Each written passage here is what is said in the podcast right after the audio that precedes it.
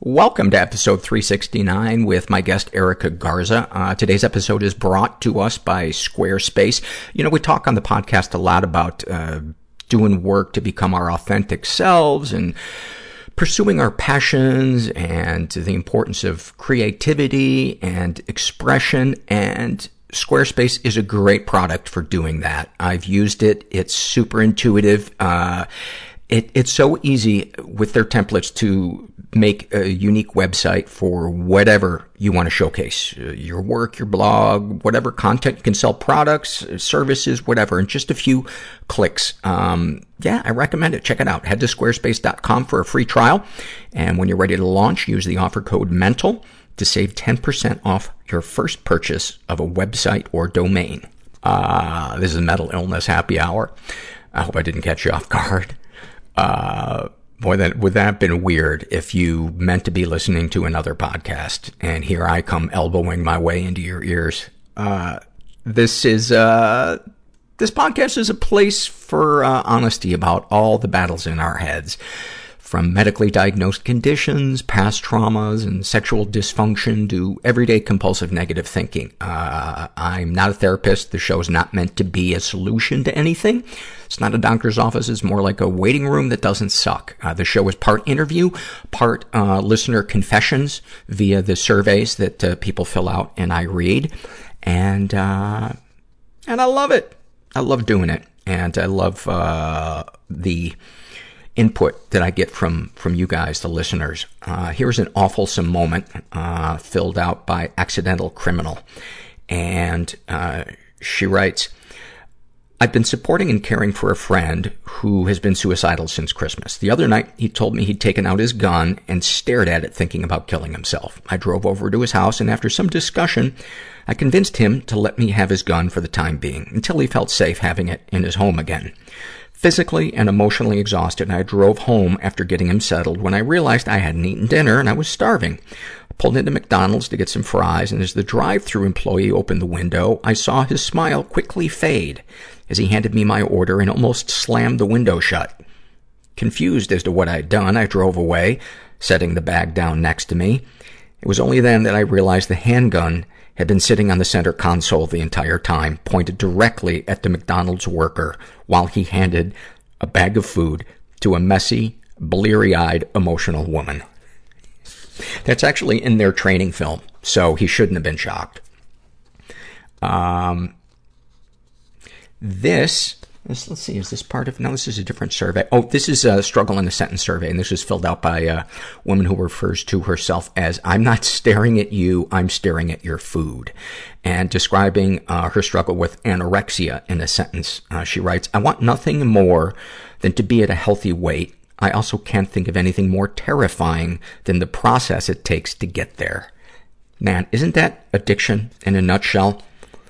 Look, you can either die a miserable death, or you can do this thing that people are suggesting that will help you get healthier, but involves opening up and talking about your feelings and connecting to people.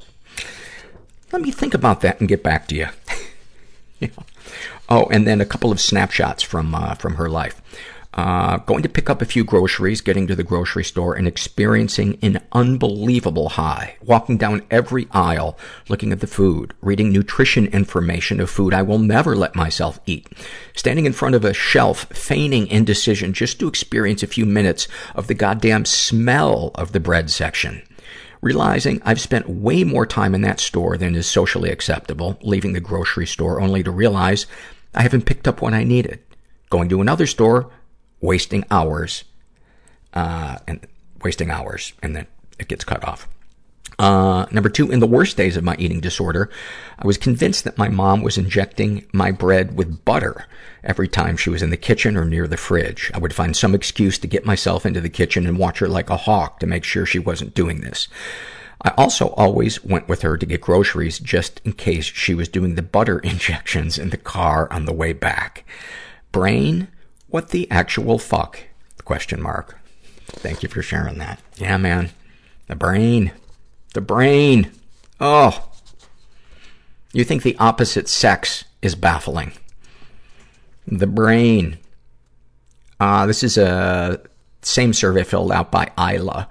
And, uh, she writes, I remember when I was around six years old, my mom took me to see my dad cheat on her with a woman at his job. I remember seeing her long red hair and the light from his workplace back door illuminating their outlined, embracing bodies. My mother's face was blocked with shadow, and she told me to keep my mouth shut or the family would fall apart. I cried and cried during the ride home, although quietly. My mother threatened to spank me if I cried loudly as a kid, or even at all. I grew disillusioned with my family after that. Wow. And, uh, she is still a teenager. And, uh, that is good that you are disillusioned with your family. That you're beginning to see the reality that they cannot meet your needs. And, uh, that's, that's the beginning of sanity, is, uh, no longer going to the, uh, the dry well, hoping that, uh, there's water there. And then any comments to make the podcast better. Thank you, Paul. You make me feel normal. That's like, that makes me feel so good when I feel like, um, some part of the show has, uh, helped somebody in some way. This is a happy moment filled out by D. And she writes, I was at a cafe with a friend and a woman approached and asked if I could move a coffee table to the side, uh, because she couldn't due to her OCD. It was clear she was feeling very anxious and was embarrassed to even ask. Just the look on her face when I told her it was no big deal and that I also had OCD was priceless. We immediately connected, as I often do with other people with OCD, and found out we go to the same clinic. And I told her that I felt the exact same way when I was in public and unable to step on cracks or lines. She just looked down at the tiles and I saw she was doing the exact same thing that I used to. Telling her that it actually does get better and that it was completely okay to feel the way she felt made me so happy and remember how far I've come. Also, major props to her, as during my worst periods with OCD, I would never have had the guts to ask strangers for help. Those moments of connection are just like, those are the feelings that I thought were always going to come from money or fame or power. But no, it's connection and vulnerability, man. That's, that is where it's at. Uh, this is a struggle in a sentence filled out by Forest Bear. And, uh, he writes, um, about his depression, my life feels like I'm at the wrong house party and there are no buses or Ubers around so I can't leave. Everyone else seems to be having a great time and can't see why I'm not. And then he shares a snapshot from his life and he writes, My dad once took me up a mountain on a walk to talk about life and I opened up a tiny, tiny bit about my chronic pain and mental struggles. His response was that it, it was all in my head and to get on with it. The irony of your dad taking you on a walk to talk about life and then you share about your life and he doesn't want to hear it. He should have said, Hey, would you like to go on a walk so that you can only share the things with me that I want to hear? he should have hired a kid to go on a, a hike with him. Um, you know, the fact that you are battling depression is not surprising growing up in an emotionally invalidating environment. That anybody who grows up in an emotionally invalidating or emotionally avoidant household that doesn't have anger or depression is a miracle to me. So, um, that to me is a normal reaction to a abnormal environment. Again, I'm not a therapist, but I did cook chicken on cable TV for 16 years. And occasionally I wore a pretty official looking apron. Oh, and uh, for 25 years I told dick jokes to semi-conscious drunks in uh, towns across the Midwest. So I know what I'm talking about. Uh, this is a struggle in a sentence filled out by Kelsey. And uh, she writes about her anxiety. Anxiety is such an odd beast. It's not even big. It's small and weak and frightened in a corner. But its shadow is cast long and large and looming over you, and its darkness sheaths you so you cannot see the real thing. A little monster in fetal position crying in the corner, wet and aching to be back inside the soft solitude of the womb's world. That was a little poem right there. Thank you, Kelsey. God, you guys constantly uh, just blow me away with your ability to paint these pictures um, that are so relatable to the rest of us. Uh, David describes, uh, oh, I'm sorry, I didn't say his whole name. David the Angry Sadness. You know what? If you're going to be angry, you might as well have sadness come along. It's, it's one of the best two for ones. Uh, angry and sadness, they're kind of the depression and anxiety of, uh, I don't know, fill in the blank. About his depression, he writes, somewhere between major and persistent depression. For things that I should be excited about, my depression makes me dread everything. It's hard to look forward to things. When coming up to an event that I should be excited about, I do everything I can to try and get out of it. David, do you have any idea how many of us are shaking our heads right now going, oh my God, me too. Me too. Fuck. Yeah, we break out the crystal ball. Now let's see what kind of doom is going to shed all over this thing that uh, I might have a chance of loving. And then a snapshot from his life. Every time me or one of my siblings would get injured, my father would get furious, almost uncontrollably angry, yelling, throwing things, getting in our faces and making us feel that we were idiots for getting injured. My father has always had anger issues, and in my 40 plus years of being alive, it's the only thing that he has or will ever hand down to me.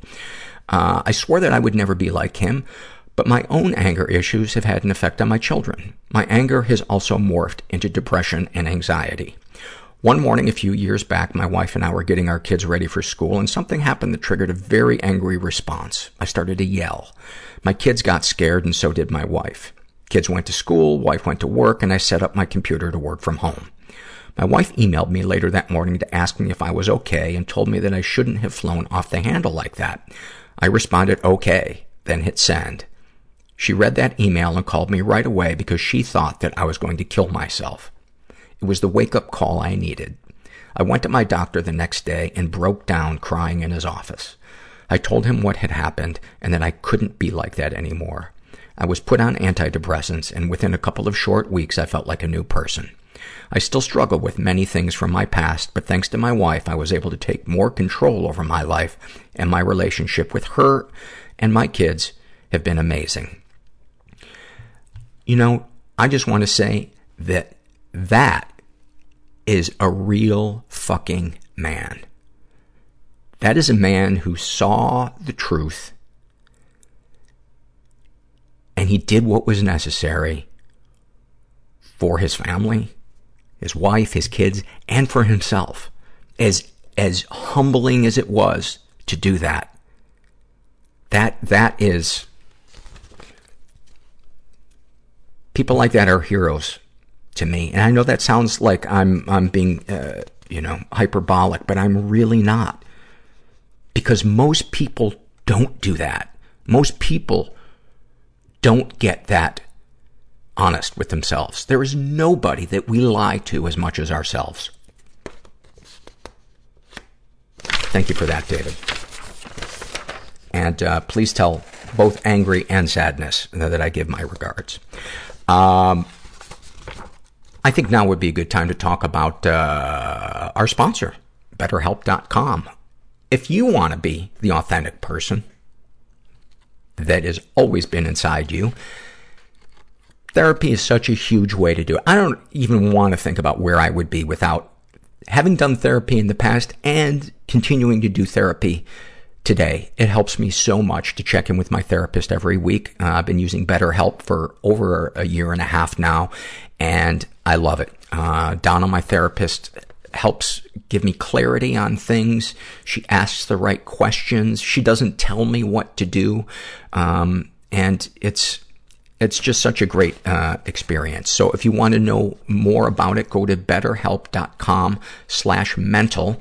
And it's important you put the slash mental in there so they'll know you're coming from the podcast. And you can experience a free week of uh, counseling to see if online counseling is right for you. You'll just fill out a questionnaire and they'll match you uh, with a counselor.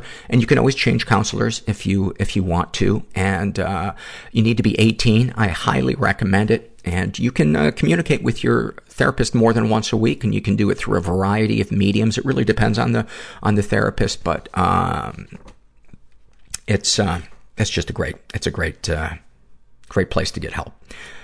SeatGeek is the smartest, easiest way to get tickets to every type of live event. Whether you're searching for a last minute deal or need the perfect gift, SeatGeek helps you find the best seats at the bet the bet the best price is fully guaranteed.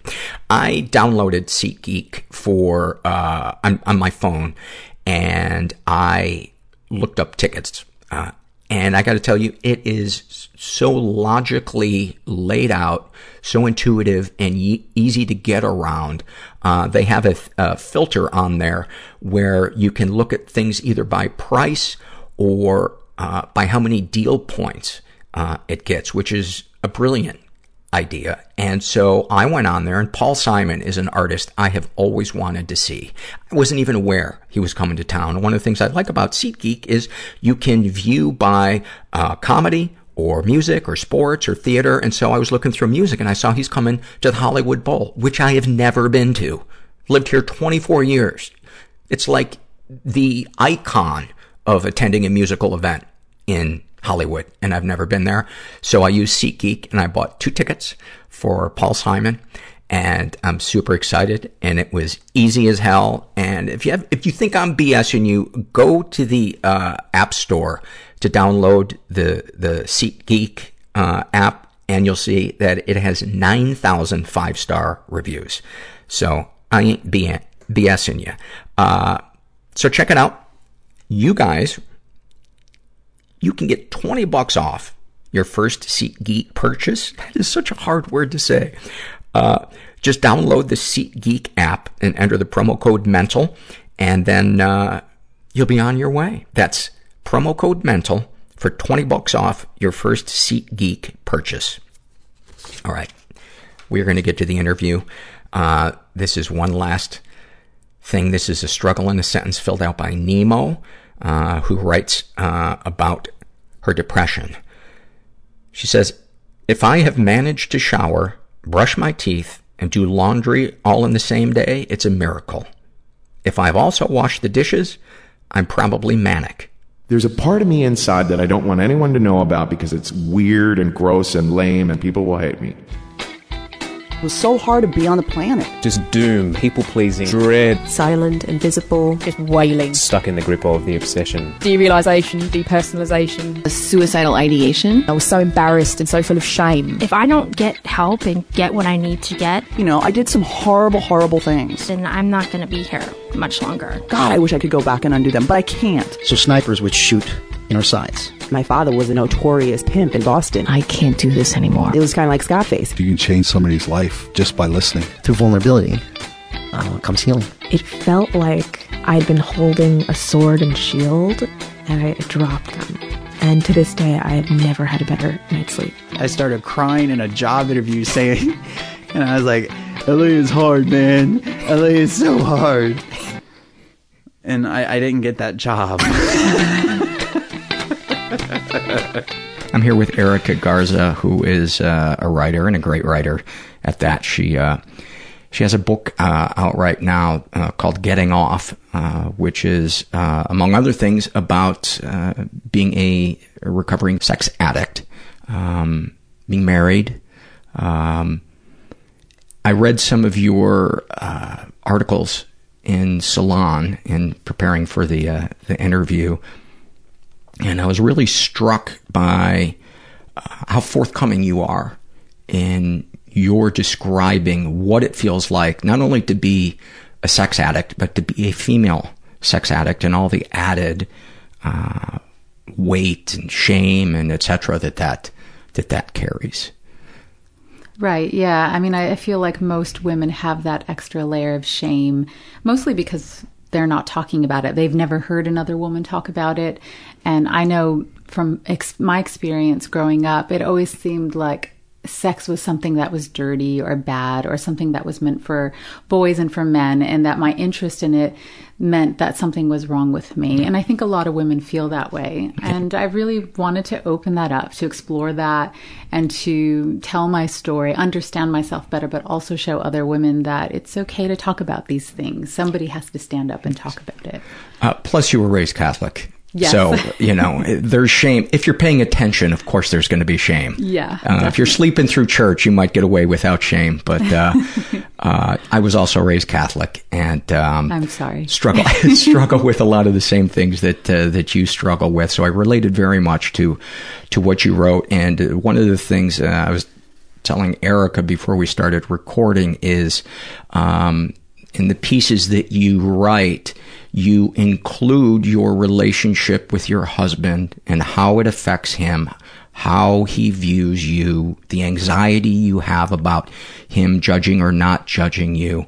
And I think it's such an important thing because without that, it's, it could just be titillation, writing for the sake of titillation, but I like in your writing that you are delving into the emotions underneath the acting out, which is really what it's all about. A lot of people, I think, think sex addiction is about horniness. And can you can you talk about that? Well, for me, the most destructive aspect of my sexual addiction was the shame aspect of it. I had to feel a I had to feel that shame in order to feel the pleasure. The two went hand in hand, and I didn't know how to separate the two of them, which maybe began with the Catholicism. The first time I masturbated, I felt really bad about it. Thought I was doing something horrible. I was going to be um, put into hell, and all sorts of really twisted ideas. And that also added to the thrill of it. So it was really difficult for me to um, process. And I, I didn't understand it all the way into my 20s while I was making these destructive choices just to feel that same dose of shame, that same dose of pleasure.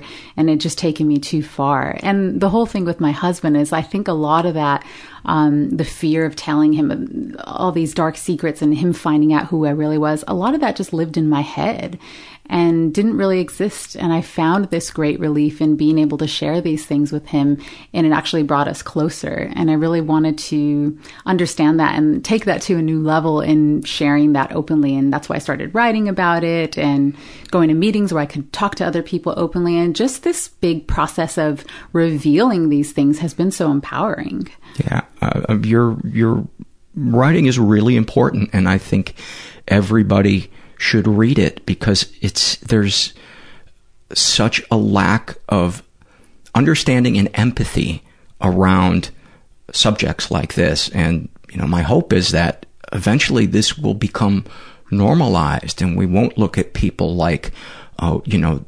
They were just born a pervert and they're horny and something must be wrong with them. Um, as you were, you, you talked about the, the, um, combination of shame and pleasure often going together. There's a book by a guy named Jack Morin, M-O-R-I-N, called The Erotic Mind. And one of the things that he found in studying people's sexuality is the thing that gets them off is oftentimes the thing that brings them the most anxiety, uh, be it moral anxiety, maybe it was a theme in an event that happened that traumatized them, uh, or something they worry about. Uh, part of the show uh, I do here uh, involves anonymous confessions filled out by listeners, and they often share trauma that happened to them, as well as uh, their most powerful sexual fantasies. And the relationship between trauma and sexual fantasies is unmistakable in so many of us. Uh, have you ever? That is so interesting. I haven't heard of that book. I'd love to look it up. Yeah, it's it's really good, and and essentially, the bigger the hurdle, um, I'm, I'm butchering it and, and trying to paraphrase it, but the bigger the hurdle, the harder the orgasm. Um, I've gotten so many surveys or emails from feminists who nothing makes them come harder than imagine uh, being used as a as a sex object, and they feel like it's a moral failure on their part. And I always say on the podcast, no, it has nothing.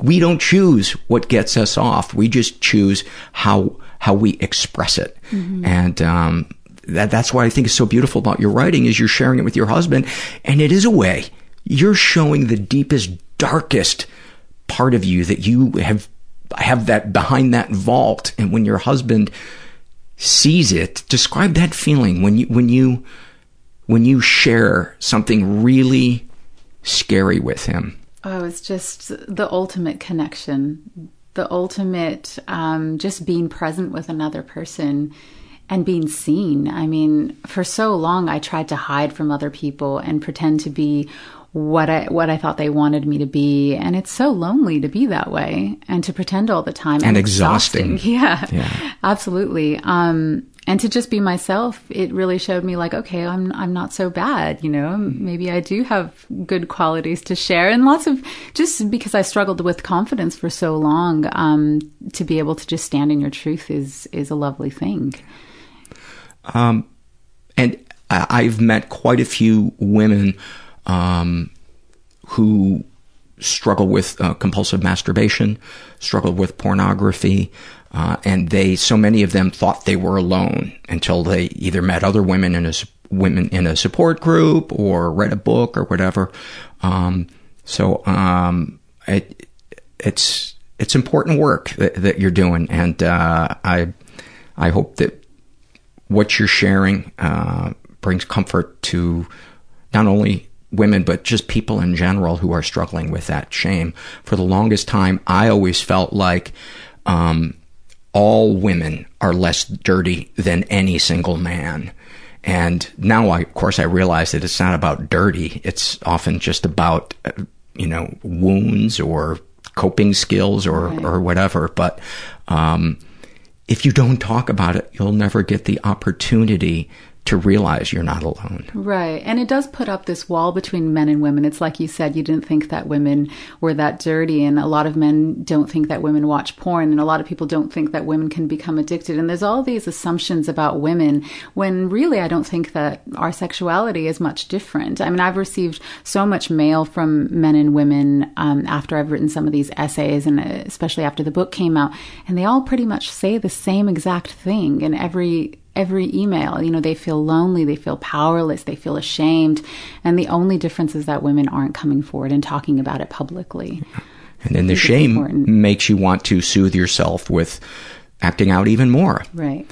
Um, I'll save it till later, but I would love for you to talk about what you've discovered healthy expressions of sex look like versus those that are unhealthy. Because to me, morality doesn't really have anything to to do with it unless we're involving somebody who is unconsenting or being tricked or or, or something like that. I'd agree with that. Yeah. Um, but let's go back. Let's talk about your childhood, if you're comfortable uh, talking about that. What was what was it like? Where where you grew up, the family you grew up with. What was the emotional temperature in your in your house? So I had a pretty stable, normal, I mean, normal is a bad word, but I had a fairly happy and safe um, upbringing. I grew up on the east side of LA in a little suburb called Montebello, which nobody's ever heard of. I Um, know I know Montebello. Yeah. Uh, my parents, uh, my dad was born in Mexico. My mom's like third generation Mexican. And um, yeah, Catholic school from kindergarten all the way through high school. I had an older brother, three years older, and a younger sister, 10 years younger. And I was always really close to my mom. Um, my dad worked a lot, really long hours, so I didn't see him much, um, but felt very loved by him anyway. But um, when my sister was born, I remember feeling uh, really upset about it because the world was coming to an end, and um, I just knew that I wasn't going to get my mom's attention. And I really loved. I mean, I would skip school and hang out with my mom in bed all the time and watch movies all day, and I really just treasured um, spending time with her.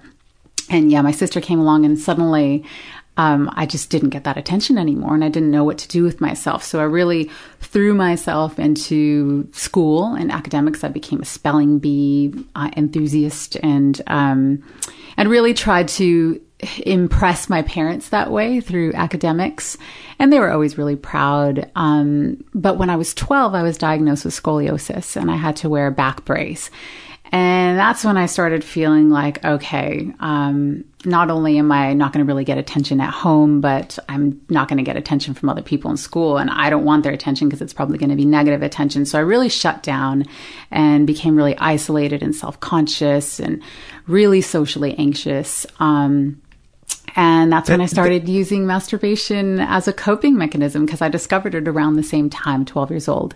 Um, Thanks to it- thanks to Loveline. yeah, thanks to Loveline. I was listening to Dr. Drew, and they a caller, a woman called in and said that she um, had a mind blowing orgasm from a water faucet, and so I gave it a try, and life was changed, and I couldn't stop doing it, and I really found it was a great relief for all the stress and worry that came up around socializing, and yeah, it all kind of spun out of control from there. The the first orgasm is uh, it- trying to describe it to somebody who's never had one would be like describing color to a person who has never had sight. Yeah. It's so it's such a revelation. It it it's almost it's like walking through a door into the next phase of your life. It feels so binary. You know, like there's the day before I orgasmed and the days after I uh, I Right. orgasmed. Yeah. Um, what did you did you intention? Well, obviously because you heard the the technique that she was saying. Um, did you? How much did you know about sex when you went to do that that first time? Very little. I would say nothing at all. I had, I may have picked up a few things from movies, but nothing explicit. I had no idea how it worked. I had never heard the word orgasm before. So it was just completely foreign and mysterious and exciting. What parts? And don't let me put words into your mouth. But what parts of your psyche and your soul do you think felt soothed? Because, you know, obviously your body felt great when you had that first orgasm. But for those of us that keep going back and back to it as a coping mechanism, there's usually something more that it's doing for Mm. us r- rather than releasing, um, you know, our horniness or whatever you want to call it. What do you think was being soothed? I think my mind, certainly. Um, all the chatter and worry and Like, the like, like what? the constant thoughts that people don't like me, I'm ugly, I'm worthless, I'm embarrassing, I'm weird. Um, lots of things like that. Were there moments in your life where that was said to you, or you? What what brought you to that conclusion? Um, just social things. I think starting with my parents, even though my parents were very loving, I guess I still was feeling the effect of like not getting too much of their attention. And also around that time, um, we had some other family members move in with me and it was like two boy cousins and my brother. So I felt like the boys were in this pack and they were special and funny and um, cooler than I was. And so I had all of this rejection and these feelings of um, inferiority with boys. And, and then with all the school stuff that came up, um, I started getting bullied uh, because of the back brace and because I was just really shy and kept to myself and people saw me as an easy target. And so that kind of social rejection constantly made me, um, my head fill with thoughts of worthlessness. And so, yeah, when I would masturbate, all I would think about was having the orgasm. That was my goal right then. I didn't have to worry about anything else but attaining this one tiny thing. And for a moment, everything else can fall away. Um, and I just kept using it that way. I heard somebody in uh, my support group one time refer to it as oblivion, and I was like, that is the perfect description for Mm. it. And uh, I can find oblivion in other things. You know, a movie that is so absorbing that I forget I'm watching a movie. Uh, but the nice thing about an orgasm is you kind of know what you're going to get. Mm. You know, there's not a big roll of the dice. It's Right. like you know how it's going to feel. You generally know how long it's going to take to get there, um, et cetera, et cetera. Um, any events in your life or um, patterns in your house that made you feel ill at ease that you just kind of brushed away? Um, things maybe around privacy or conversations of things. And I guess what I'm looking for is most people who I've found, um, who I know use sex uh, to soothe ourselves as opposed to, you know, just for getting rid of horniness or, or intimacy. There was some event or pattern of events that kind of helped set us up for that to be our drug of choice. Um, it could be an unwanted um, physical contact, some you know the way a family member looks at us, um, uh, a semi unwanted first experience with a peer. Um, I think a lot of times people think it has to be, oh, you know, it was a, a rape or a molestation or something like that. But reading the surveys and my own personal story, I found that actually the vast majority of it is stuff that's kind of under the radar and often we're not even aware of it. Mm. Is does any of that um, ring any bells for you or Well, maybe because I spent a lot of time alone and at home. Um, my mom was very protective, didn't really allow me to go out and go over to friends' houses or walk to school or even play in the front yard. Um, she was really paranoid about something happening to us. And um, I think that that led me to just foster this really rich internal world. Um, I, I did a lot of reading. I watched a lot of TV, but I, I stayed home and I spent a lot of time by myself. And I feel like maybe if I'd been more social or something, I would have turned to something like alcohol or pot or something with friends, and that would have turned into something else. I mean, I don't know. But masturbating seemed the most accessible, private thing I could do. Um, and I could do it whenever I wanted, and nobody would know behind closed doors. So that might be a reason. Um, would you mind reading something that you've written? I can read an essay. That would be fantastic. Okay, so this is my feminist dilemma at the Peep Show from Salon. How much is the show? I asked the balding man standing at the foot of the stairs. Just behind him, the mystery radiates. Half naked women are waiting to become fully naked women for paying customers like me. And everything about this idea excites me more than I can handle. The thrill of naked flesh, the power of money, the heat of doing something taboo. I've had a few drinks and my husband is 3,000 miles away. I'm ready to cross lines and masturbate in front of a complying stranger. The man looks confused. You mean for the peep show? Yes, the peep show, I sigh. I've just been belting out Bon Jovi and Johnny Cash songs at a nearby karaoke bar with coworkers, in the type of place that provides a whole stage for you to stagger through broken song lyrics at various pitches in full view. Now I'm dizzy and horny and have no interest in explaining to the man that even a young, healthy woman dressed in corporate attire like myself can get off on paying a woman to strip for me. Um, he scratches his head literally as if the stimulation of dead follicles should somehow make sense of this situation. He must be new at this job. Any seasoned peep show bodyguard wouldn't be phased by its variety of customers.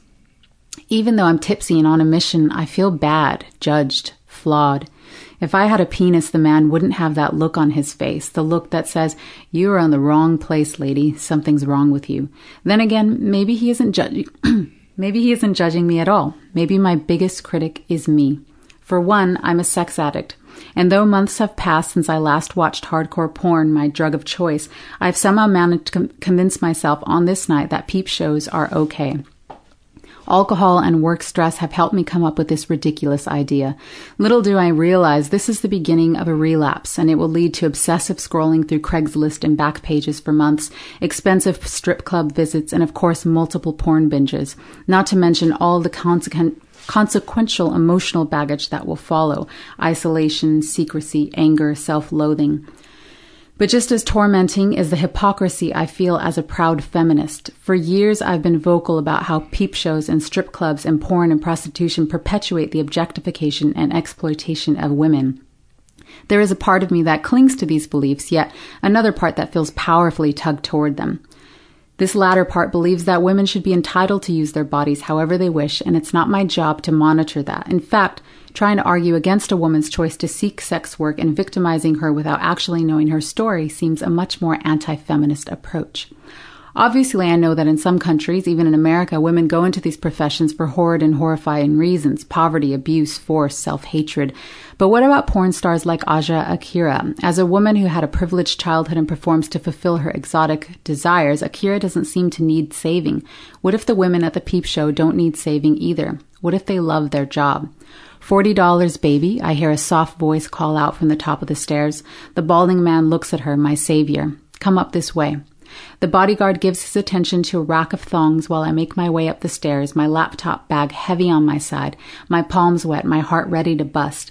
The woman is smiling, maybe because it's her job to smile, maybe because she likes smiling, maybe because she likes seeing a different kind of clientele climb these steps. I'm not sure. I don't ask. I smile back. It's $30 to see me topless, she says. If you pay 40, I'll play with my pussy. Time slows down when that electrifying word slith- slithers out of her mouth and into the air. That's it, I say. That's what I want. I'll pay 40. Okay, honey, just go in there. She points to a dark room with a small stool, and I go in and sit down. She closes the door for me and steps into the adjoining room. Between us now, there is glass, a curtain, and my heavy breath. The space eerily resembles a church confessional, and I think for a moment how humiliating it would be if the curtain opened up to a disapproving priest and I'd been somehow duped into revisiting my Catholic girlhood guilt. It's so quiet now that I can hear the bodyguard below rummaging with the lingerie. I wonder if he gets employee discounts on peep shows, and I feel slightly jealous. My thoughts are racing. She's so hot. She's so nice. $40 is a lot of money. $40 is not that bad. I wish I hadn't sung Bon Jovi. The curtain opens, and there she is, flattered by a beam of red light cast down on her dark skin. She's still calling me baby, asking me if I like it. It being her legs spread, her bare breasts, her gyrating hips, her fingers enveloped by her sex, her titillating presence there for me, a business traveler with an itch that needs to be scratched, like so many other types of customers before me. But who am I kidding? Do many 30 ish female business travelers who happen to have good sex lives with their husbands frequent peep shows? Later, a few Google searches will lead me to many articles on visiting strip clubs, but none of these address women going to peep shows, which is an entirely different animal. Unlike the strip club, I'm not sharing this woman with anyone else. I'm allowed to masturbate right there in front of her. The excitement of the strip club is about knocking back drinks with the ladies, proving to the male spectators that I too can slip a few dollars into a G string. This satisfies a deeper craving. With my hand down my pants, working fast and hungrily, it doesn't take me long to climax. This is a good thing since time runs out fast at the peep show, and I wasn't willing to pay beyond $40. I don't have to pull up my pants or clean myself up, so I'm up and outside quickly. Somehow this gives me a slight boost of pride, as if the janitor will be so grateful when he or she realizes I'm a woman and I haven't Jackson Pollocked the place up. Thank you, I say to my entertainer for the evening, and she nods at me, still smiling. The bodyguard has moved on to a discount bin of furry handcuffs, pleather whips, and other miscellaneous items of the BDSM variety. He turns his attention to me as I make my way down the stairs and onto the same level as him, still looking confused, his face full of questions. I wish I could say I was too saturated in the post orgasm glow to care, but on the stumble back to the hotel room, I feel tormented. I can't stop thinking about his eyes on me. Anger ensues, and not long after, shame. On the flight home to my husband, I realize I have to tell him about the peep show, not only because we don't keep secrets from each other, but also because I found confession to be one of the most effective ways to diffuse guilt. If that's not a sign of my Catholic upbringing, I don't know what is. We had only just pulled away from the airport arrivals curb when I utter what no spouse wants to hear when their beloved comes back from a business trip. I have to talk to you. Something happened while I was away. Okay, he says, looking me over carefully. Should I pull over? No, keep driving. I take a deep breath. I went to a peep show. A what? He chuckles. Chuckles. Those still exist? Yes, they still exist. I look down on my lap feeling embarrassed not only at my indiscretion, but also at how dated my sexual proclivities apparently are. Are you upset with me? No, of course not, he says. Was she hot? If the conversation were reversed, I definitely would have pulled over and I would not be laughing. Then again, if I had been involved with men during my time away, I doubt he'd be laughing either. Instead, my husband finds my same sex sexual curiosity unthreatening, even arousing at times. The person who struggles and aches and agonizes over this behavior is me. In a 2011 article for The Guardian, UK porn counselor Jason Dean cited one in three clients seeking help for porn addiction were women. The main contrast between his male and female clients? Guilt. Porn addiction is seen as a man's problem and therefore not acceptable for women, said Dean. There's a real sense among women that it's bad, dirty, wrong, and they're often unable to get beyond that. Three years later, there are few updated statistics available on the subject of women purchasing sex or compulsively watching porn.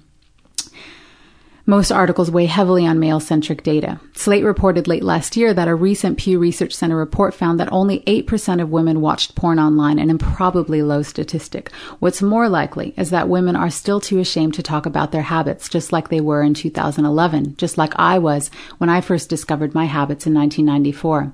I often wonder if my own sexual addiction could have been prevented if my sexual impulses didn't get so wrapped up in shame, but shame and secrecy became part of the thrill. First, the shame came from Catholicism, then, after pushing away organized religion, the shame came from another doctrine, feminism. This isn't feminism's fault, though. Many misconceptions about the movement persist. We all have hairy armpits, we all keep our maiden names, but the truth is that many of us disagree on matters like this, just as we disagree about the empowering nature of sex work. And our disagreements do not prove that feminism is failing failing or that women are failing. Our disagreements prove there has never been a more appropriate time than now to talk about it. But whether or not peep shows are okay for other people, I know they're unhealthy for me, just like porn. They open the door to fiendish behavior, and I have little capacity for moderation when it comes to lower regions. My work for now is to find other forms of thrill and sexual satisfaction. And the next time I get drunk at karaoke with coworkers, I'm going to bypass the peep show on the way home. I'll let Bon Jovi be the one thing I regret. Yeah, you should be ashamed that you uh, karaoke to Bon Jovi. There's. I remember having a really good time doing that. Uh, I'm sure I'm going to get emails now. Uh, and any of you uh, trying to defend Bon Jovi, uh, fuck right off. But um, I, I, do want to say one thing about that. Um, I wrote that in 2015, I think, early mm-hmm. 2015, so a few years ago. And that was when I was in the early stages of my recovery when I really believed that I had to stop watching porn completely mm-hmm. in order to consider myself cured or healed or whatever. Um, and now I do watch porn from time to time, and I, I really want to be transparent about that. That I realized in my recovery that it wasn't so much about me cutting off that part of myself and it felt inauthentic to me to stop doing things that I did enjoy also from time to time. Um, and it was more about just finding a balance and developing a new relationship with that. So I know that I ended there on a certain note. I wanted to clear that up. Well, well, thank you for that. So would it be fair to say then the manner in which you enjoy it is more important than what it is that you're um, doing. Yeah, you know, and I don't feel the need to use it to escape from my problems anymore. Right. I don't spend hours at a time watching it. And in the early stages, you know, I think the longest I went without watching it completely was about six months. And I think that was a, a pretty good thing to do for myself because it really interrupted that habit mm-hmm. pattern that I was really stuck in. Um, so that when I did return to it, I didn't feel the need to just binge on it anymore yes. the way I used to. I felt like I had come to a new place with it. Ironically, even though now there were even more new clips to right. explore. that I was ta- I was on somebody's podcast to, today, and we were talking about porn, and and I was saying. It, the porn experience kind of falls into two categories. The uh, I'm going to find something that will work, have my release, and go do something else, go to sleep, whatever it is. And the, I don't want to face my life.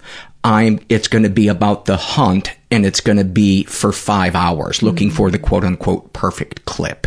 Can you talk about that and how you know what's different and how you feel the difference in your body? Not necessarily your, your genitals, but you know, your heart racing or your adrenaline or your sham, whatever.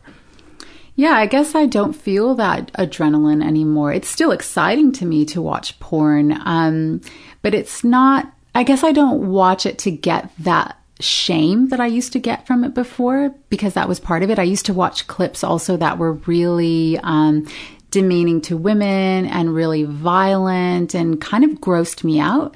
Um, and that was really part of it. Not to say that you know that you can't watch those in a healthy way too. I think that you know If they're I- I consenting wanna- partners, yeah. yeah, I think that I don't want to judge anybody's sexual expression or anything. Um, but I know in the way that I searched for it in the past was to feel bad, and now I just I don't need to take it there anymore. I don't know how to describe how I actually got there, other than the fact that. I learned how to deal with my problems. I learned that shame wasn't something that was serving me really. Um, and it was really keeping me from feeling happy and fulfilled. and I, I just didn't want that anymore. shame is like the biggest pair of cement boots. It is, it is, um, there's a book by John Bradshaw called uh, Healing the Shame That Binds. And if anybody wants to really explore it, that and uh, anything by Brene Brown uh, about shame. Um, and it is the gasoline, uh, oftentimes that addiction, especially sex addiction, uh, runs on. I know I'm telling you, I'm not telling you anything you don't know. This is more for the, the, the listener. Um, Going back to your first sexual experiences, can you take us through an an arc of what purpose it began to serve, um, and your internal mental life in terms of what fantasies became your go-to, um, and if if there, if you've had any insights looking back at it. if you're if you're comfortable sharing, I, I know you've you've shared some of the porn you look at, so I assume that this isn't this isn't a question that's um, in, inappropriate. No, it's not inappropriate. A couple of my first earliest sexual experiences were with guys who were older than me and more experience, more sexually experienced, and just had more life experience because they were older. Um, How much of an age difference are we talking? So one was only a few years. I was, so I was 17 with both of these people, and one was only I think 20, and the other one was I think 30. So it was quite a big difference with the second one. Um, and both of them made me feel like I was a little girl and they just wanted to have sex with me and that's it. So I was just felt like a prop for them. Um, and that made me feel horrible. And they weren't interested in what you had to say, Yeah. what your inner life was. But it's hard to explain because I felt horrible, but also kind of excited by it. Um, and it was really difficult for me to process what that meant and why I wanted to keep going after them. I, I think I was thinking maybe they would eventually be interested in who I was as a person and we'd kind of just play this sexual game for a little while and then they'd be interested. But that never happened. and then they would tell your dad how interesting you are, and then your dad would pay Yeah. attention to you. yeah, maybe. Yeah, it sounds like that. um, and and I got really angry from those experiences. So then the the experience that I had after that, the boyfriend I had after that, when I was first starting college, um, because I had these two experiences before that, I was vicious to him, and he was very sensitive, and he's this artist, this poet, and really wanted to love me, and I just wanted to prove to him that I was this all powerful, mean bitch, and I was going to control him, and and I just wanted to take out all of this aggression on him because I thought, well, all guys are the same, even though he obviously wasn't acting the same, um, and it gave me this surge of power, and it made me feel like, oh, this must be what those other guys felt when they were doing this to me. And so I just kept playing this this game as I went on with my my relationships. Um, I would often pursue these guys who treated me really poorly, and and then when it came to the real thing, or guys that were kind to me, I would push them away or sabotage those relationships. Even when I really did want something with them, if I really started to like somebody, I didn't trust that, and it didn't feel comfortable to me, and so I would just push that away and always go for the bad guy and the guy who's going to make me feel like shit because that's how I remember things being at the beginning, and it was oh so exciting, and I, I couldn't get that out of my head. Uh, it, you know, it almost sounds like the sex had been, you had been surprised by sex being used as a weapon, and then you kind of made the conscious or unconscious choice to say, well, I'm going to grab the weapon first before they can because I'm going to be in charge of my sexuality. Yeah. And, and, which isn't necessarily a great solution to it, more of a protective thing because, uh, you know, obviously the great choice would be I'm going to find somebody I can be intimate with, but I think something fight or flight kicks into our brain at that point, and there's a high that's discharged from sexual experiences when we're the one in control then. For you, did your sexual pleasure take on a different component when you suddenly were the one who was who was in charge? Did it have a, a, a component to it that felt different and more addictive to it than when it was with those two older guys?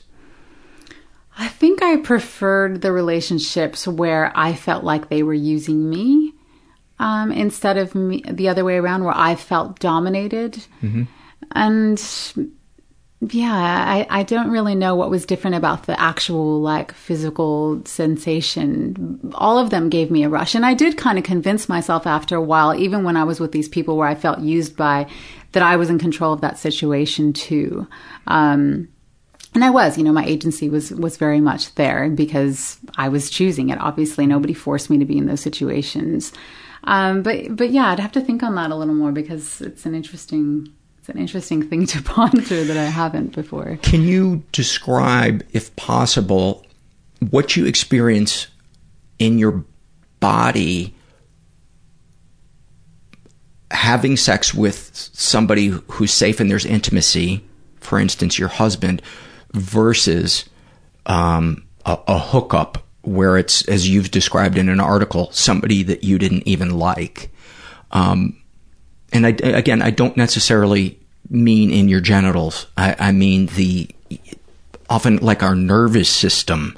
There, there's a, a, a difference. The way our heart beats. You know, mm-hmm. the adrenaline. The um, does that make sense? Yeah, I, I feel like in a casual hookup, it was a much faster um, it was faster gratification and like a, a quick and easy and like I'm not like almost animalistic. It felt like yeah. very much a physical, forceful, in my body thing. I, I don't know. Like a purging quality, like you're getting yeah, something out. Yeah, kind of. Yeah, like the, I'm getting something out. Like like I, there's this relieving quality to it. Whereas Ah, it's really difficult to describe. I know. I'm, I'm always trying. In an intimate relationship, it feels like more whole or something. You yeah. know, like not as violent. Like I'm.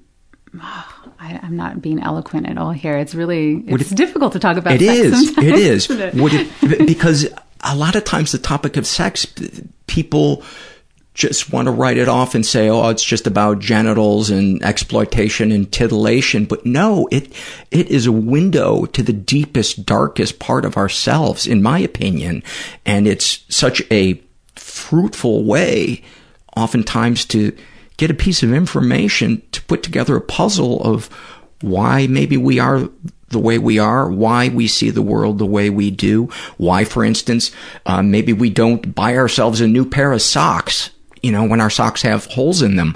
It seems unrelated to the sexual acting out, but it's not. Perfectionism, all these things hooked together into one big, old, big tangled bowl of spaghetti for so many of us where it's, where it's addictive. And so I often like to know as much of the detail around the emotional component and the central nervous system kind of component of it as, as possible, um, to yeah. separate the two, the, the healthy intimate sex versus the compulsive shaming uh, version of it. Does that does that make sense? Yeah, I would say that the casual sex was definitely more lonely than um, the sex that I would have with somebody that I loved. I really felt like I'm actually connecting with somebody when I'm with somebody I love. Like we are seeing each other, and without sounding cheesy, like we're in each other's minds almost. You yeah. know, like our souls are touching in this really beautiful way, and there's love and understanding there, and just real communication.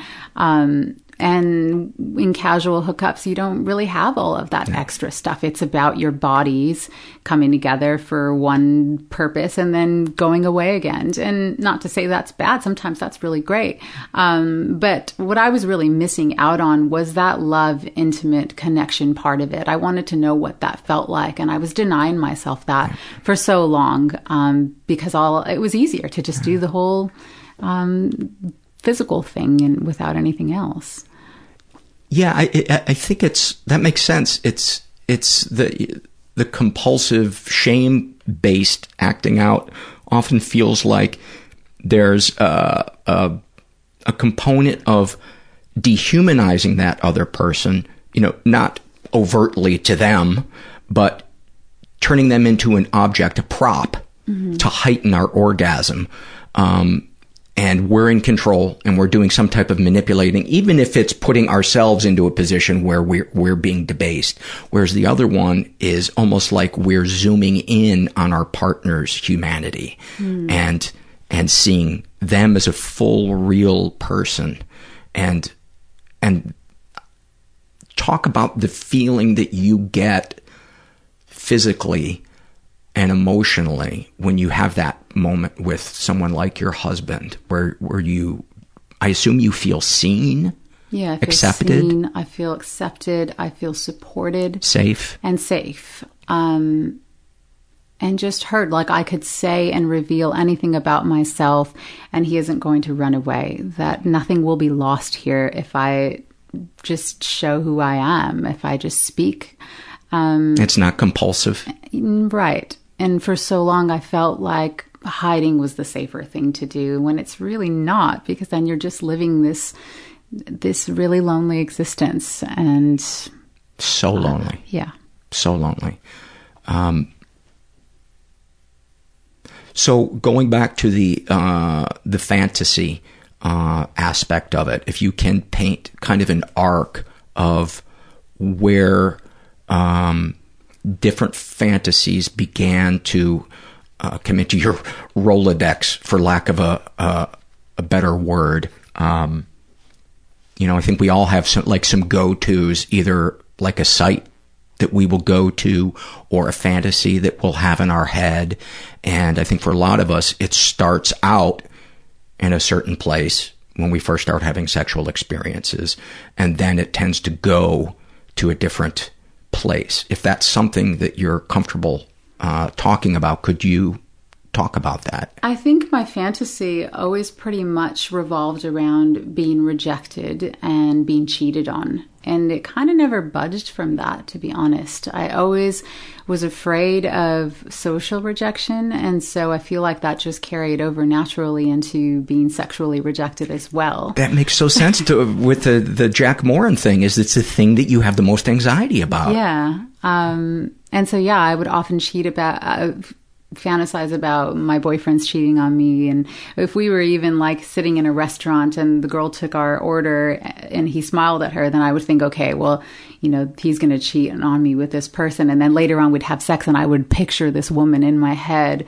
um, and just make it really real and, and, you know, have great orgasms over it. And it was always me. and then obviously feel horrible afterward because I didn't want that thing to happen. And I thought if I keep thinking about this and, and having orgasms to it, then that this is going to happen. I'm going to bring it into existence. So there was lots of panic and anxiety and fear about that. especially thinking that that was a personal failure on your part instead of knowing that this is a this is an actual thing. This is a process that the human mind goes through um, probably to i don't know protect itself?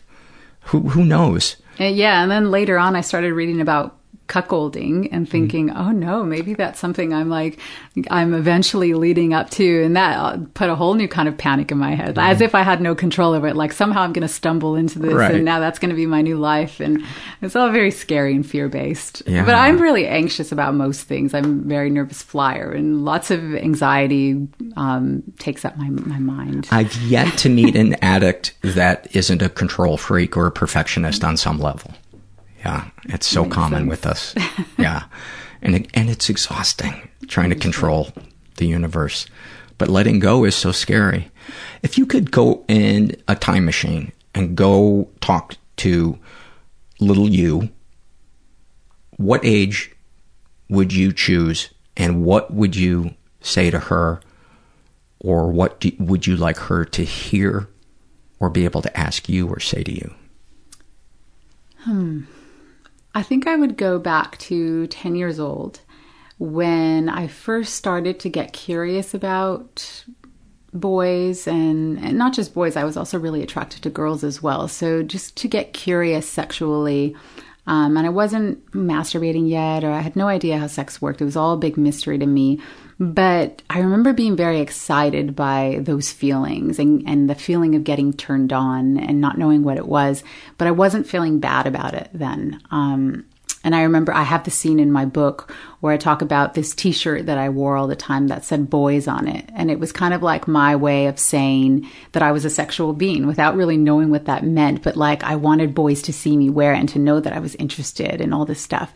Because I would go back and just say to not lose that. The, what you're feeling is, is great and it's, it makes you feel good and to feel good is a great thing and you're worthy of feeling good and just to hold on to it because um, not long after I lost it and you know things went out of control a bit and I think I could have prevented that if I just felt okay and felt worthy of that kind of pleasure.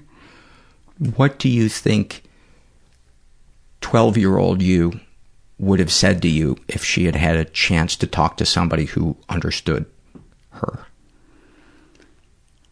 I think she would say, I'm having all of these feelings. Um, and I mean just about everything in general, not necessarily sex. Yeah, so I'm having all of these feelings of inadequacy, and I don't think people like me very much. And I'm scared to speak up in class. I'm scared to talk to other people. I feel really alone.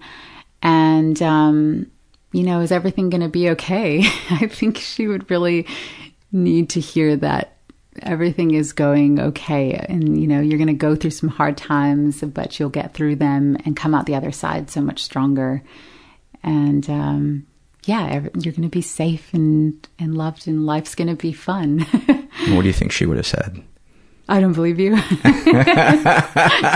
well, you're you're really accurate. You uh, have you actually done this? Because that sounds exactly like how that twelve year old would. What do you want from me? yeah, leave me alone. I'm listening to Kurt Cobain. Uh, was was he somebody whose music you uh, really connected to? Oh yeah, I what? was a huge Nirvana fan. Talk about that. Um, so I got into his music maybe two months after he died. I'm pretty sure I heard about him because he died and it was all over MTV. Um, but I remember just, I had like his favorite flowers in the corner of my room. My brother used to make fun of me so bad because I would have like a huge poster of him and candles lit and a, a whole visual set up.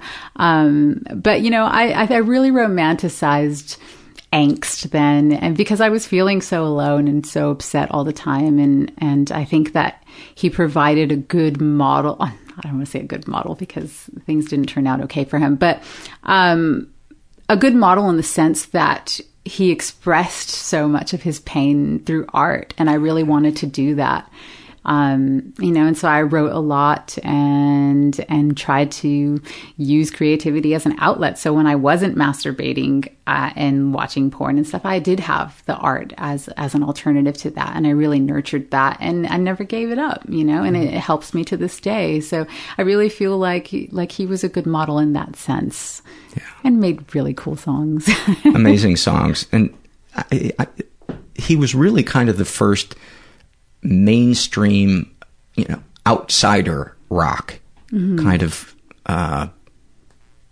the kids that got picked on becoming rock stars. Yeah. It felt like to me. Yeah, he also had scoliosis, so I had this like connection with him with the scoliosis. you get my bent spine like nobody else does.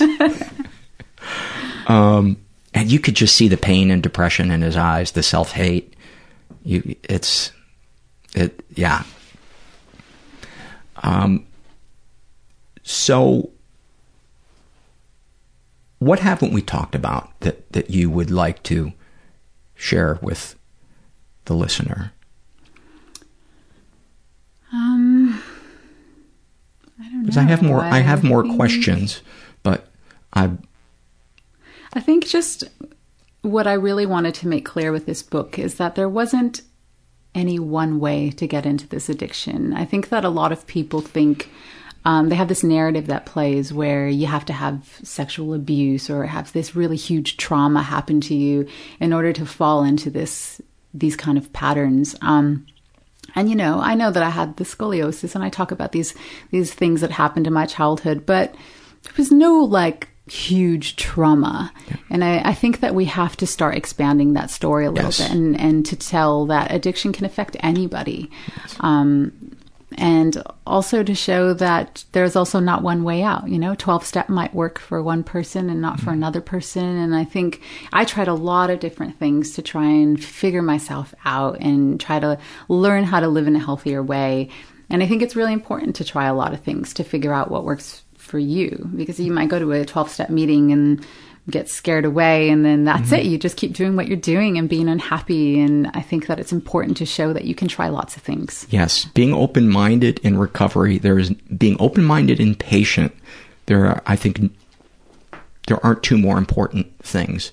Um, talk about when you decided i need help. Was there a bottom? Was there a moment where you were like, I, I can't do this anymore? Yeah, people often ask me this in interviews, and I think there were a lot of different bottoms. It's hard for me to choose one because it was just, it's it wasn't a, a straight path. It was a really windy road to to get to where I am now. But I think that throughout my twenties, I felt like I had a problem with sex. It was pretty clear to me that I had a problem with sex. I just didn't know what to do about it, and um, and I had just been sabotaging so many of my relationships. And there was one relationship in particular where I really loved this person and felt loved by him. And I really felt like, you know, maybe we'd get married and maybe, you know, I could be happy and worthy of this.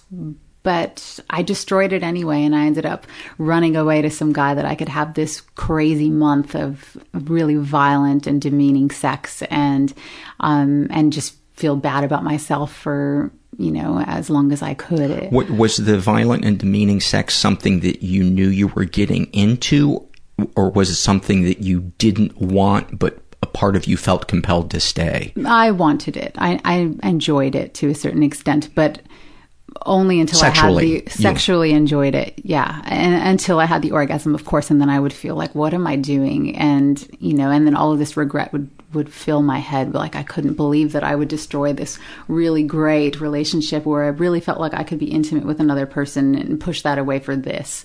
Um, and that was really the beginning of, of things changing for me. My 30th birthday was coming up, and I decided to take this really exotic trip to Bali, kind of inspired by Eat, Pray, Love. And I really wanted my 30s to be different than my 20s. And I wanted to believe that I was worthy of love and a good relationship and just to be kinder to myself. And that's when things kind of started turning around for me.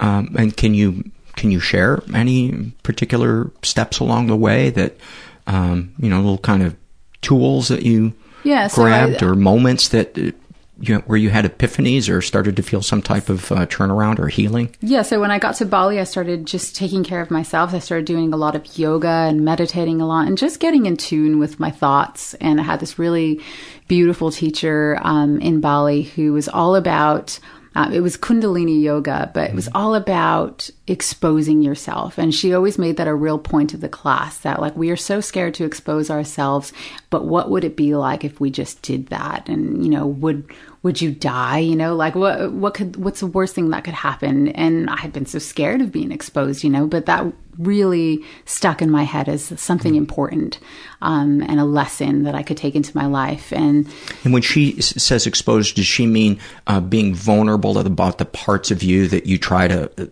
that you have shame about? Yeah, Okay. Yeah, definitely. So sharing secrets, sharing secrets, dreams, being yourself. Right. Yeah, saying the thing that you think other thing other people will think are crazy. You know, yeah. just standing up to somebody, maybe even. Yeah, standing up to somebody. Just just being real and being out there and vulnerable authentic. and authentic. Yes.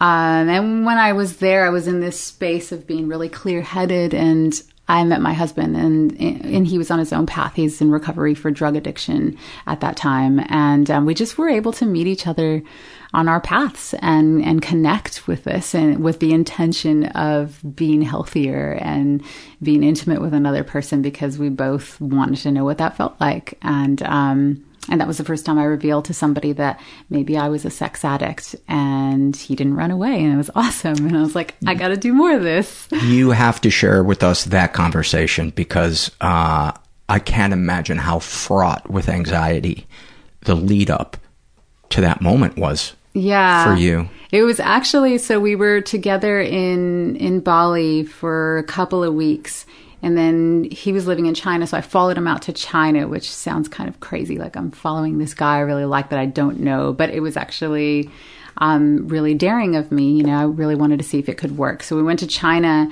and we didn't have such a good time in China. So we split up um, for three months. I came back to LA. He stayed in China, but we were talking a lot on email and GChat and stuff. And while I was in LA, I had seen the movie Shame, and Such a good movie. It was. Uh, it was really, really a big deal for me. That movie, and thanks for sharing. Oh, thanks for sharing is great too. Yeah. Yeah. Go ahead. But shame, yeah, it really made me uncomfortable, made me feel less alone, made me feel exposed, made me feel all these things because I just recognized myself so much in this person. Um, and I had never really seen that on the big screen before. And um, I started going to my first, I went to my first 12 step meeting not long after I saw that movie. And I decided I was going to stop looking at porn and stop masturbating. And so I didn't masturbate for a whole month. And the emotions that came Oh up for me were so intense. So intense.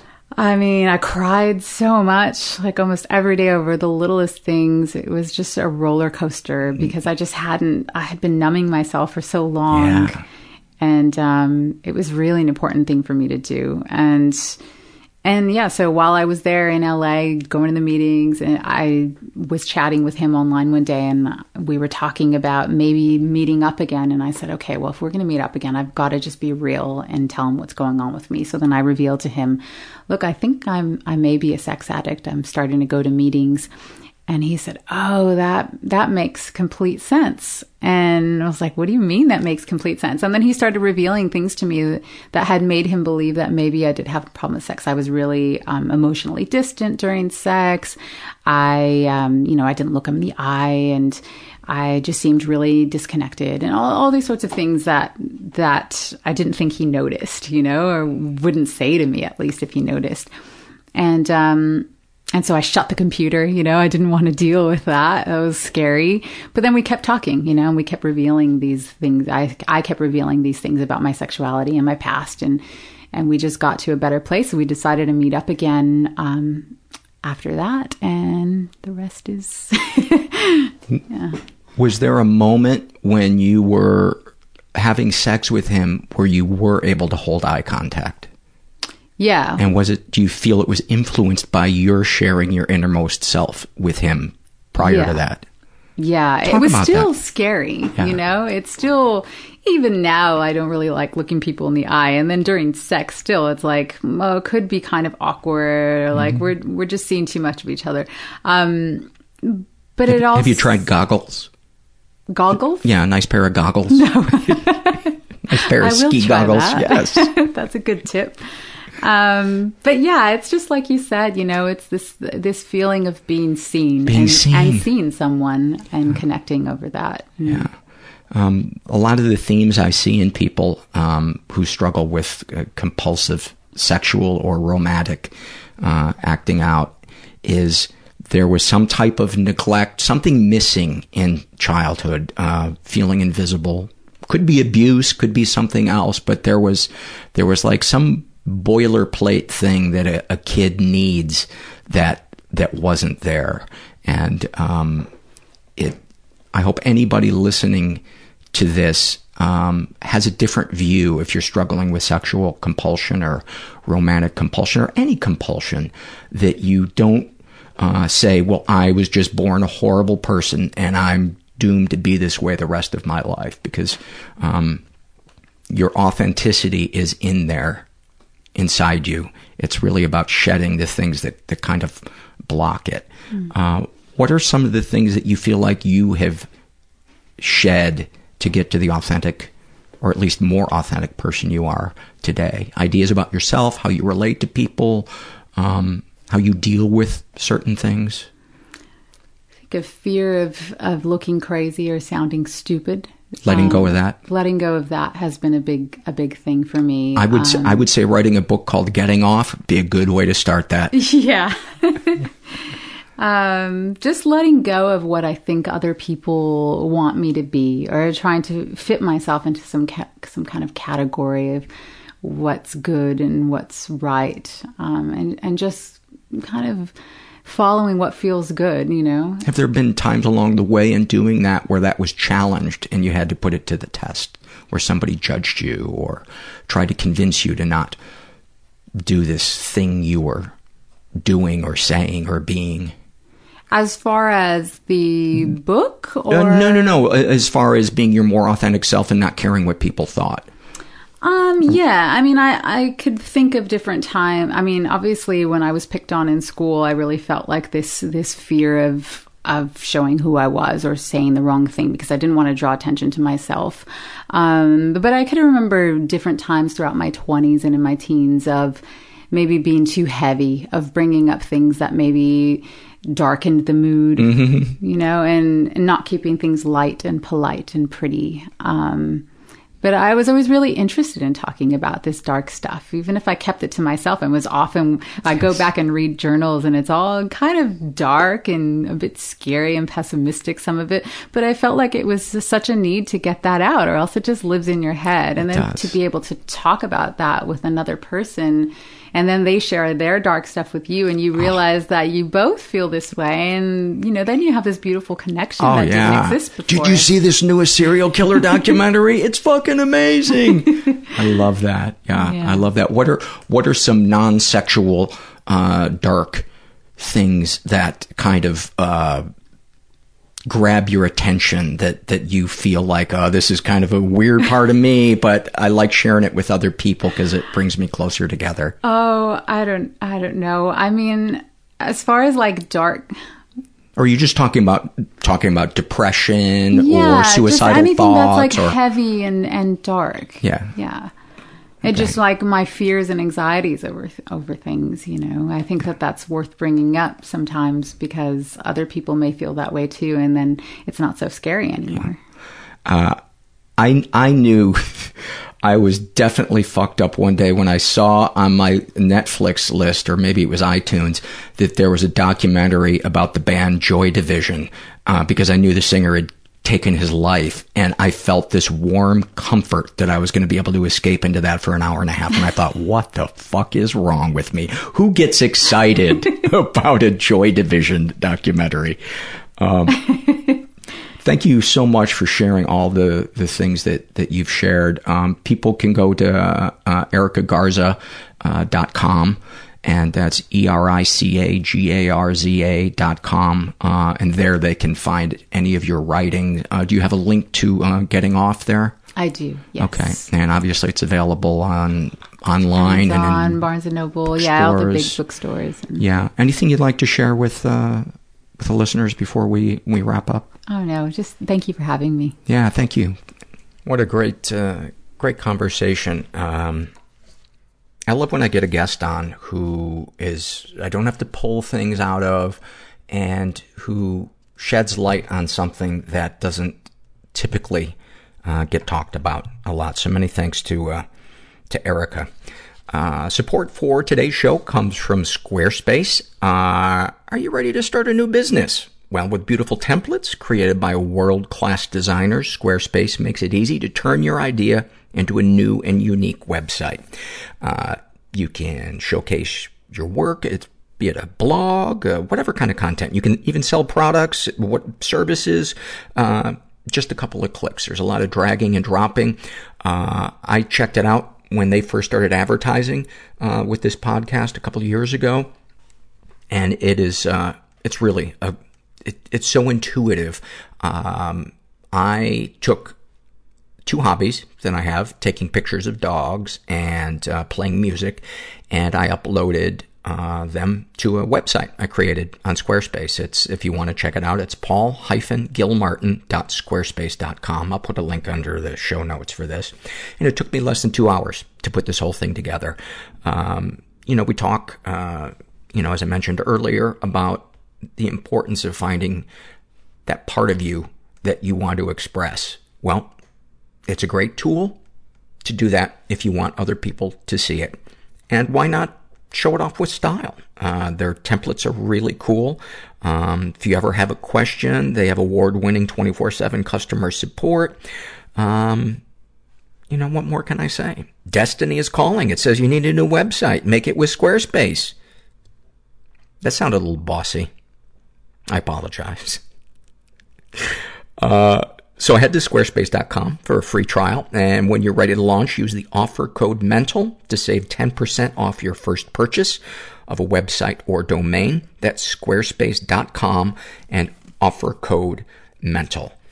Make it stand out with Squarespace. This is a happy moment, uh, filled out by, for those of you that are new to the, the podcast, um, we typically, uh, do surveys in the beginning, then the interview, and then some more surveys afterwards. And the surveys towards the end of the podcast, uh, can often be a little darker, um, more graphic than some of the other ones, uh, earlier in the podcast. But, um, it's so hard to pick what surveys I want to read because there's just so many, so many good ones. Uh, this is a happy moment filled out by a woman who calls herself, I just love my dogs, man. And she writes, I live in a town beside an old railway station. The station hasn't been functioning in 50 years, and the train tracks have all been taken up a long time ago. The old route, route, to my Canadian friends, uh, is now a beautiful walking track that crosses a river and has big, lush Irish fields on both sides. I love walking my dogs down this path. I love letting them off their leads. Uh, that must be an Irish term, and seeing them run ahead of me. Their heads turn to check I'm still there every now and then. I love going into the fields, especially at this time of year, because there are big puddles that my Labrador loves splashing in. And if the puddles are frozen over, he jumps on them, breaking through and frightening himself, but instantly bouncing back to life as he realizes there is water underneath. He chases my second dog, a terrier, and she barks at him, telling him off. I imagine he's a lion and she's a zebra as the colors suit. My lab loves running. If he has a lot of energy that day, he runs in circles so fast, we call it crazy mode. He only has one eye, so his visual awareness is way off. And if he's really going crazy mode, he sometimes knocks me or my mom over, completely swiping our legs from under us, and we rise laughing, covered in mud, as the dog runs off somehow unaware and unapologetic. I love it when the grass grows really long and it sparkles in the sun and moves like waves in the wind. When it's that long, my terrier totally disappears into it except her long, fluffy tail that acts like a rudder, standing vertically and wagging furiously. I love it when we meet another dog owner in the fields and our dogs play together. That's my favorite of all. Seeing four or five dogs running together is the most beautiful thing, as us, the owners, stand gazing lovingly at them. I've just realized this long, happy moment has nothing to do with my mental health, and I think maybe it's because when I'm out with my dogs, my problems disappear. It feels so natural, and I feel so present. I never want those moments to end.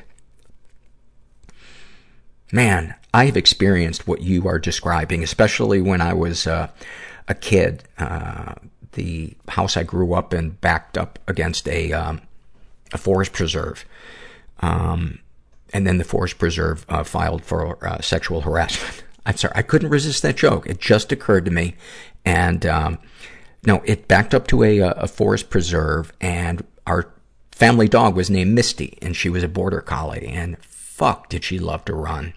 And we would, uh, take her on walks through this forest preserve and along these abandoned railroad tracks. And, and she would disappear into these fields and you would just see her like a gazelle. She'd disappear and then she'd pop up again. And, and she would, when we would be on a narrow path, she'd clip us behind the knees and knock us over and we would laugh. And this is like, I know that feeling. And the fact that you're in Ireland, where I'm hoping to go this uh, summer, um, just uh, makes me want to experience that there. So if there's any folks in Ireland um, that have dogs, and uh, well, why don't you shoot me an email, the person that filled this out, and uh, if you're in a city I'm going to, I would love to go for a walk with you and your dogs. Um, this is a shame and secret survey, and this was filled out by uh, a guy who calls himself Boobs Are My Weakness.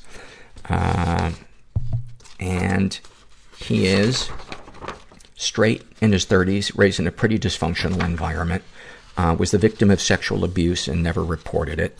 Uh, he writes, I feel like my interactions with women were shaped into something I wish they never would have been. Due to being molested by several women growing up, uh, I thought all play with women was sexual. I have a troublesome time to make connections with women and not be sexual, period. Um, he's been physically abused and emotionally abused. Um, he writes, as a mental health care provider, I feel bad for my mother. She passed away before she had the chance to get the help she deserved herself. Darkest thoughts. I often find myself wanting to harm pets, children, and other weaker creatures than myself. Darkest secrets. I have never been faithful in any of my relationships. Um, by the way, that's a really common thing for people who experienced uh, childhood or adolescent uh, sexual trauma. Um, sexual fantasies most powerful to you. I want to have a woman with a porn-style booty sit on my face and use it for her pleasure. What, if anything, would you like to say to someone you haven't been able to? The big booty thing. They are hard to come by. Um, have you shared these things with others? I have. My ex-fiance has a big butt and has entertained the idea once she works through her body image issues. How do you feel after writing these things down? I feel great. I've been journaling a lot these days. Thank you for sharing that. You know, I, I share, uh, uh, many weeks when I do the, the podcast that when I go through the surveys, a theme presents itself, um, almost every week. Uh, now mind you, when I, when I do these, um, especially the shame and secret surveys, I'm way, way behind on keeping up with them. Uh, and I'm grateful that you guys fill them out, but, uh, I'm around number 8,000 and something, and there are 9,000, uh, of these, uh, have been filled out by people. And so I find that I can only read about 10 a week, and any more than that, and, and it's, my battery feels like it starts to get drained by all the, the heaviness and et cetera, et cetera. So, when I see a theme, um, it's remarkable to me in that it is usually only in the space of 10 surveys. Um, so I don't think I'm, I'm forcing some, some type of, uh, theme on it. Um, and the theme this week, uh, seems to be, uh, men who were, uh, sexually, uh, violated by, uh, women in some way. Uh, this is a struggle in a sentence, uh, at least for the shame and secret surveys. This is a struggle in a sentence filled out by Curse of the Cat People. And, uh, she describes her depression, eliminating all the sources of my unhappiness, yet still feeling alone and empty inside.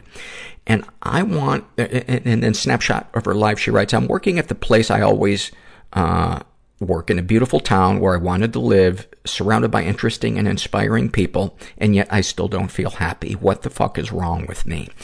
And first of all, I want to tell you, you are not alone in feeling that. So many people feel that way. And my first thought when I read this was, those are all external things. And they may excite us initially, in terms of long-term peace and a feeling of fulfillment, I think we need to clear out the shit that we jam down, the emotions we jam down as kids, or the negative messages, or, um, you know, tolerating toxic people, whatever it, it is. But to me, our buried feelings, you know, uh, our semi-conscious or even unconscious thoughts are kind of the prism that we view the world through. And no amount of set decorating is gonna fix that prism. The prism has to be looked at, adjusted, cleaned, undistorted. And that's where getting help, I think, is so important because it's, uh, it's about the view, not what we're viewing. This is, is this part of the same one? No, this is a different one. This is uh, Struggle in a Sentence filled out by OG Cat Lady. And uh, about her depression, she writes, When I'm sad, I can't do anything but go to work and come home and be a blob on the sofa. But mostly I only ever feel okay. Not good, not bad.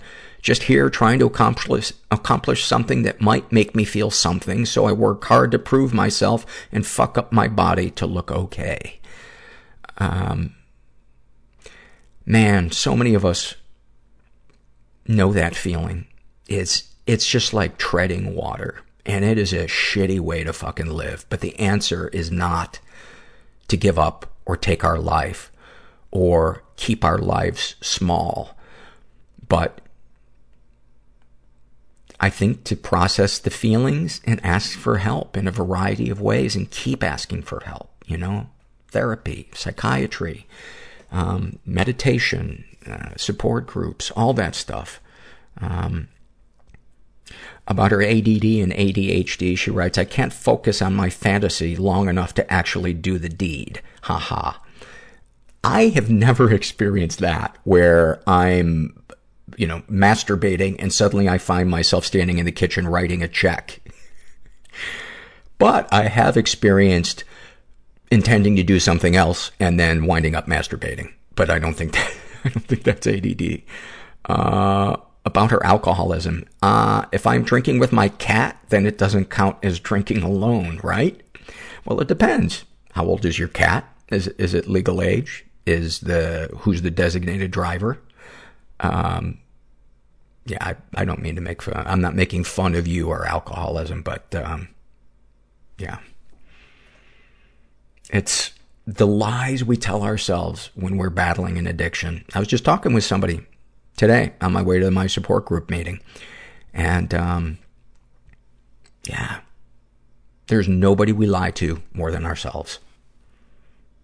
And speaking of support group meetings, the episode for next week is the interview with two of the guys from my support group who saved that shooting victim's life. Um, I think it was three weeks ago. Uh, I shared, I shared the details of it. Um, I think, I think it was two or three episodes ago. Uh, but it's really, it's a short interview, but it's, it's pretty damn powerful. As they were, these guys were both ex-gangbangers. And, um, anyway, getting back to her survey. Um, about her anorexia. If I eat too much today, nothing else I accomplish means anything. About her love addiction. I don't know you, but I want you to save me. Oh my god, that is so fucking spot on. About her OCD. At least running up and down my stairs several times to check and recheck my flat iron burns calories. About experience, experiencing sexual bias. Being fucking ecstatic to learn my new boss is gay because that means I really earned my job. Oh, thank you for that. And then this is a great one. Imposter syndrome. It makes me feel like a little kid playing dress up. I show up to the boardroom overprepared, overdressed, and seemingly confident. But my feet that barely touch the ground while I sit in my chair are a symbolic reminder of how I do not belong. And despite a master's degree, CPA, and all-around achievements, I am a fraud. That's what your brain is telling you. But, yeah, that's one of the most common things I read with people who, uh, go on to higher education, especially, uh, masters and PhDs, is so many of them feel when they get done that they should feel differently and that they feel like a fraud. Um, snapshot from her life. Not being able to sleep, and every time I get up to go to the bathroom or do anything, which is many times a night, I check the corner of the room and closet to make sure no one is there to kill me. Fuck.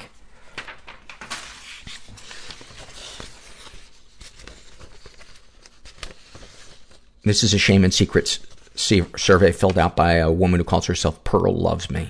And she is, um, straight, in her 20s, raised in a pretty dysfunctional environment. Uh, ever been the victim of sexual abuse.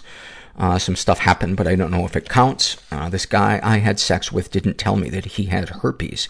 Two weeks later, I discovered he had passed it on to me and that my life was over for sure. I ended up dating this asshole for two years after because I thought that's what I deserved.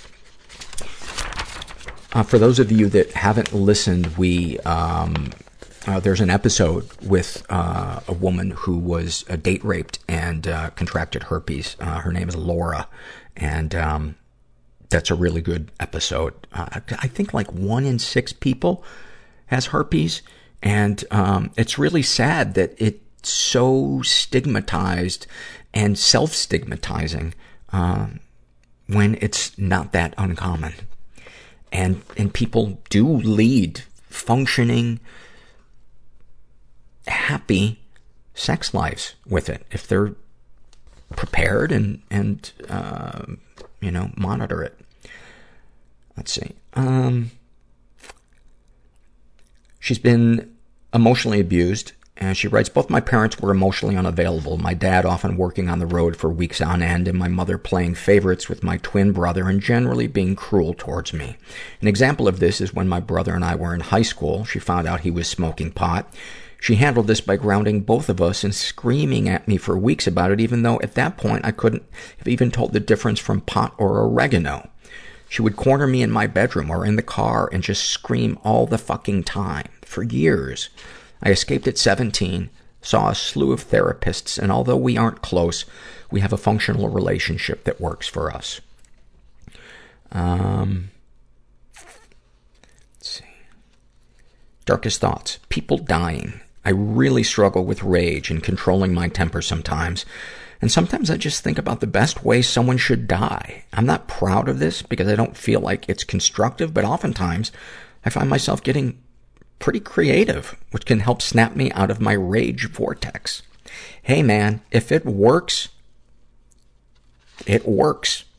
And if, you, if you're not killing people and it helps ease your thing, picture the knit, knitting needles going through their eyes.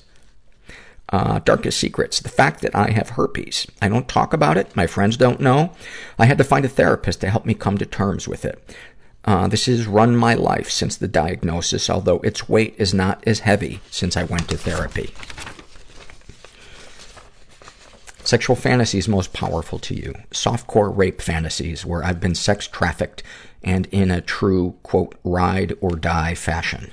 I fuck the brains out of my assailant, quote, uh, and then parentheses, my boyfriend, in a desperate attempt of preferential treatment. It gets me off every time. That's so awesome that you have a boyfriend that you can, you can share that with. Um, man, that can really bring people closer together when, when we can share the fantasies that we're, we're really afraid of, of sharing with another person because it's, it's feeling that acceptance and then being able to take that to a, a sexual place can be so, so connecting and, and for a lot of us, healing even. Uh, what, if anything, would you like to say to someone you haven't been able to? Uh, your potential is limitless.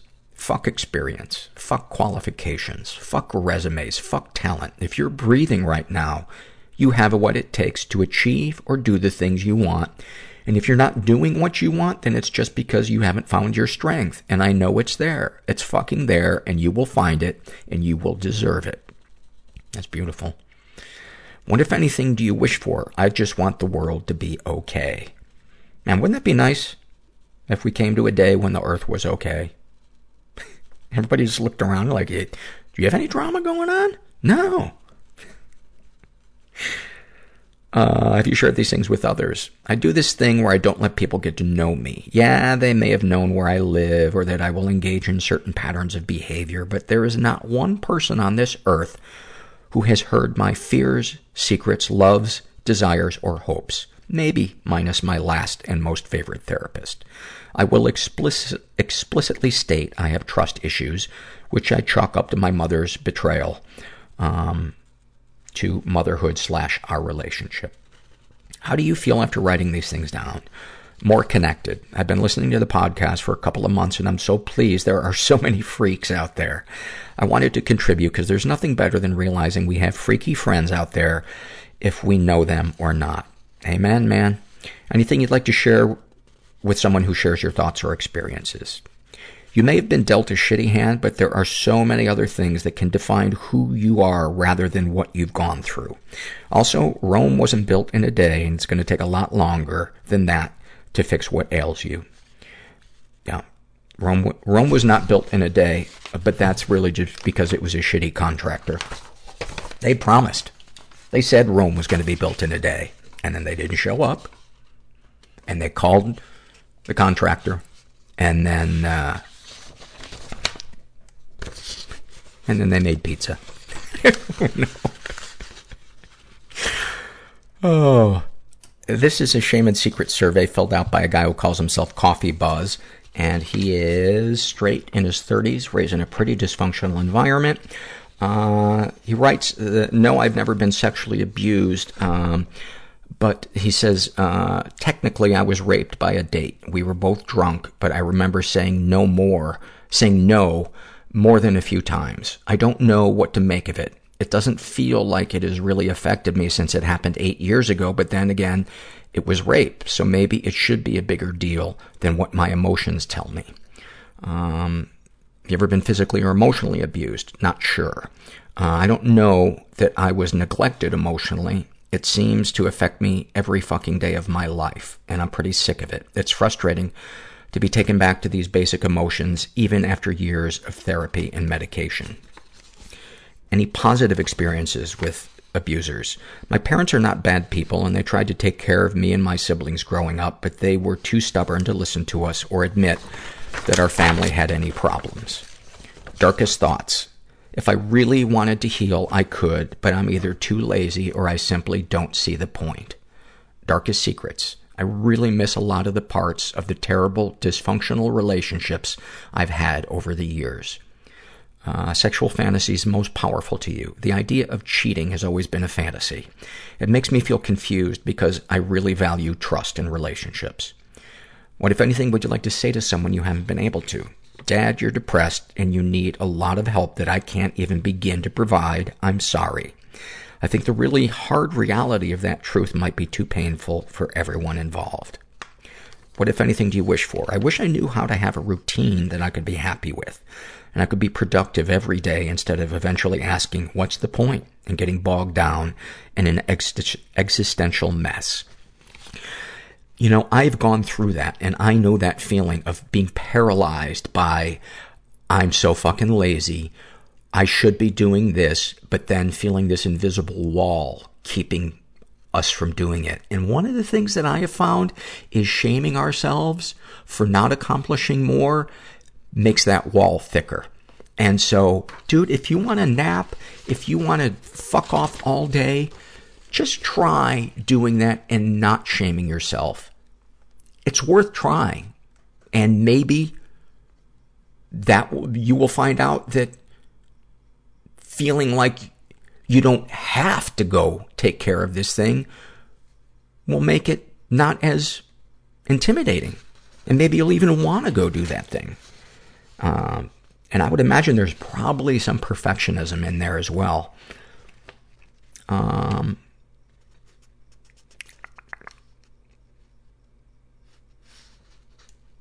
how do you feel after writing these things down? A bit more free. Not much, but maybe a little. Maybe I realized a bit of how much denial has factored into my family and my upbringing and my present state. Thank you for that. And finally, we have a happy moment that I just fucking love. This is filled out by Long Live Lexi. And she writes, I was on tour, my first trip to Europe, with a band that I was playing keyboards in. I slipped away after sound check one night to go back to the tour bus. I was trying to finish a demo recording of one of my own songs in order to submit it for a grant proposal that was due the next night. I've been slowly trying to piece my own music together for years, though I loved being a side musician too. I'd managed to get a keyboard part down earlier in the day, and here I was now on the empty bus, standing at our bunks with one bandmate's laptop, and others' cables, singing this song I had written into the mic I used for backup vocals. It was dark except for the dim streetlight coming in, and tonight happened to be Halloween, and I happened to be in a yellow onesie, and somehow I happened to be in Prague. And for some weird reason, I started to recall a horrible morning during high school, years before. My dad had kicked our sweet cat out out of the house the night before. He hates animals and told us not to let her in until he felt like it, basically. In the morning, she was meowing at my window while I was in bed, and I couldn't not let her in, though I felt sick at the trouble I knew I was going to be in. I have no idea why, but it didn't occur to me to just put her back outside when I left my room. Anyways, while I was in the bathroom, I heard my dad freak out in the hallway when he saw her, and he proceeded then to kick down the bathroom door to yell at me while I was sitting on the toilet taking a crap. Uh, the bathroom door was broken for years after that. And after that was over, I walked to school for early morning band practice, and my only relief was that I was wearing a beatnik costume with big black sunglasses because it happened to be Halloween that day, too. So at least no one had to know I was crying. I think my band teacher actually did notice and asked me if I was okay in private. But I brushed it off while choking up again, saying it was just not a good morning in the parent-offspring relationship.